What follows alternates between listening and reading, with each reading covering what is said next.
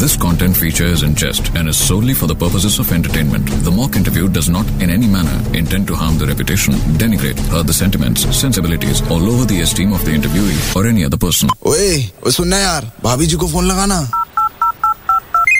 hello हाँ भाभी जी हाँ कौन बे व्हाट्सअप भाभी भाभी अमा ऊपर ऊपर तो पंखा होता है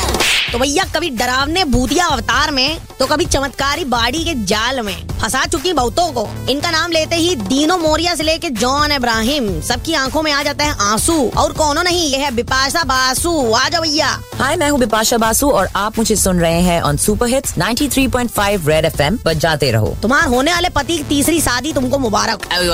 ओके फाइन ऐसा कहा है इसमें I really have to say whatever I heard about Karan honestly he is a very different person हम सुनत रहे एक दिन अकेले बैठ के अलोन देख ली इस पूरी तब से आधी रात को उठ उठ के चिल्लाते हैं और चिल्लाने की बीमारी लग गई इनको ऐसा है का व्हाट मैं अलोन में सब आधे बह रहे हैं बिकॉज ऑफ करण